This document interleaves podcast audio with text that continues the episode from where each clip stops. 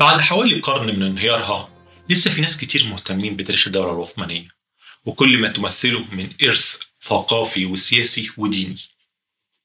لما قدمت سلسلة مقدمات الحرب العالمية الأولى أواخر السنة اللي فاتت أوائل السنة دي الحمد لله كان في اهتمام كبير من متابعين السلسلة بتاريخ كل الدول الإمبراطورية اللي دخلت الحرب زي الإمبراطورية النمساوية المجرية والروسية وطبعا الإمبراطوريات الأشهر زي البريطانية والفرنسية.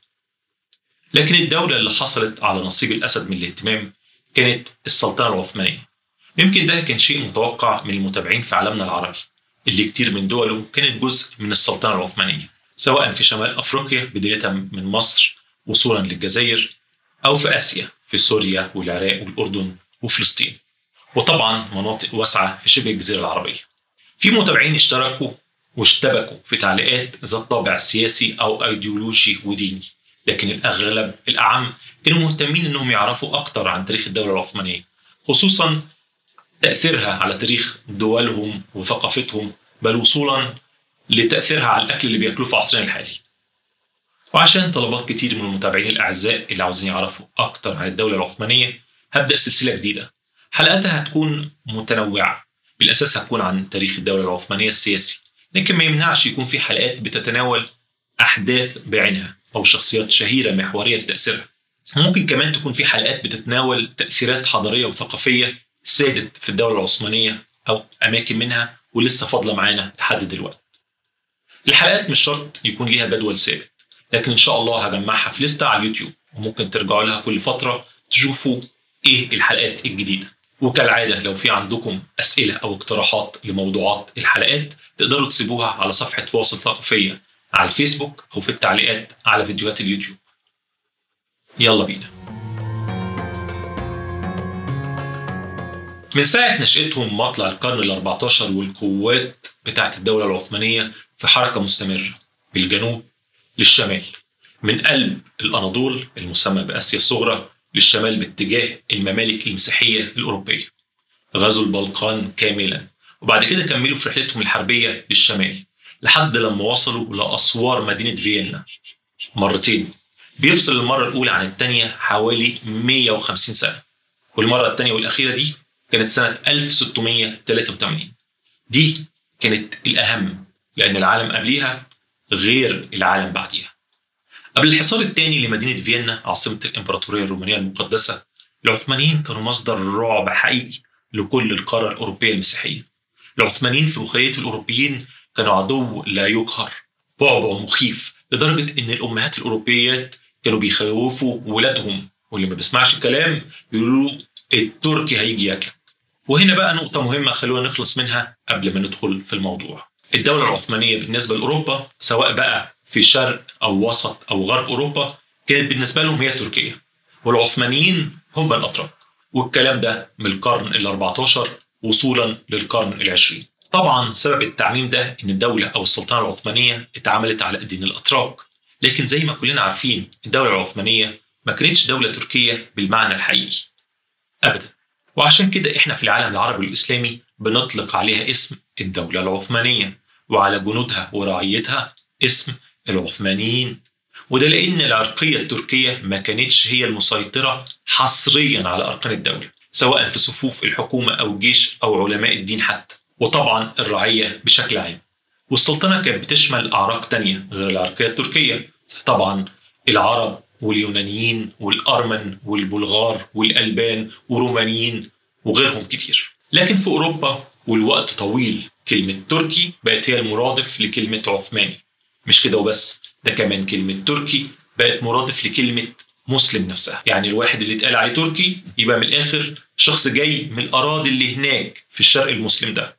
لدرجة إن الأوروبي اللي كان بيعتنق الإسلام كان بيتقال عليه إنه تحول لتركي. والاستخدام ده فضل موجود لحد قريب جدا وموجود في أدبيات النص الثاني كمان من القرن العشرين. بل وممكن عادي كنت تلاقيه في القرى سواء في أوروبا أو أمريكا اللاتينية. هو إن المسلم يتقال عليه تركي. لكن طبعا المفاجأة ودي مش بس للأوروبيين المعاصرين بل وكتير من العرب في عصرنا الحالي. المفاجأة إن كتير من المدن العثمانية الكبرى حتى داخل الأناضول ما كانتش تركية زي ما هي دلوقتي. يعني ما كانش ليها الطابع التركي. والكلام ده ينطبق على مدن كتير زي أدرنا وأزمير اللي كان اسمها سميرنا واللي كان فيها أغلبية يونانية. واسطنبول نفسها اللي كان كل حي فيها عالم بذاته من العرقيات والأديان والتقاليد المختلفة. المهم خلونا نرجع لسنة 1683 اللي هي سنة فشل العثمانيين في احتلال فيينا وهزيمتهم المريعة. السنة دي مهمة لأن بعدها العثمانيين ما عادوش بيمثلوا التهديد اللي كانوا عاملينه للغرب المسيحي زي الأول خصوصا الغرب الكاثوليكي. صحيح جزء كبير من الدولة العثمانية كان لسه أوروبي ولمدة 200 سنة قدام. لكن خلاص هيبة البعبع اتهزت جامد. بس ده طبعا ما يمنعش إن الدولة العثمانية كانت قوة عظمى في أوروبا لوقت طويل بعد التاريخ ده. لحد نهاية القرن ال 18 عشان نبقى عندنا دقة. وده طبعا الوقت اللي بدأت فيه الحملات الأوروبية تغزو أراضيها وأشهرها طبعا الحملة الفرنسية على مصر.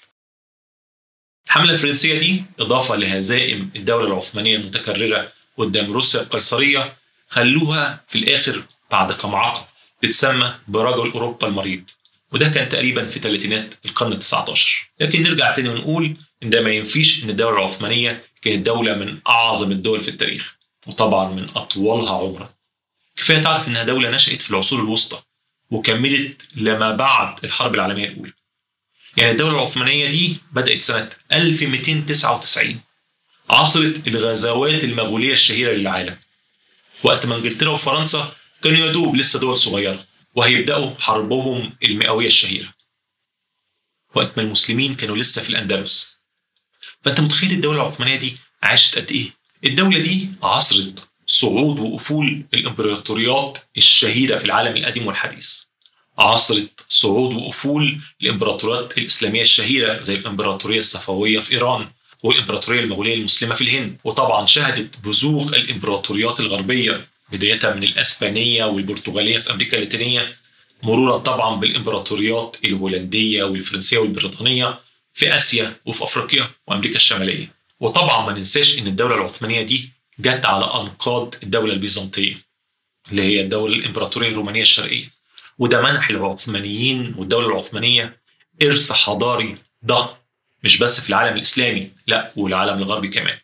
لأن إسطنبول اللي هي القسطنطينية كانت هي روما الجديدة أو روما الثانية والعثمانيين نفسهم كانوا مدركين الصيت الكبير اللي حصلوا عليه لدرجة إن السلطان محمد الثاني اللي هو محمد الفاتح كان من ألقابه القيصر. بل وابن حفيده اللي هو سليمان القانوني كان مدرك أهمية أنهم ورثة الدولة الرومانية العتيدة في الشرق وكان من أكبر أحلامه أنه يكمل إنجاز أجداده ويضم بقى مدينة روما نفسها اللي هي روما الأصلية لممتلكات السلطنة لكن طبعا الحلم ده ما تحققش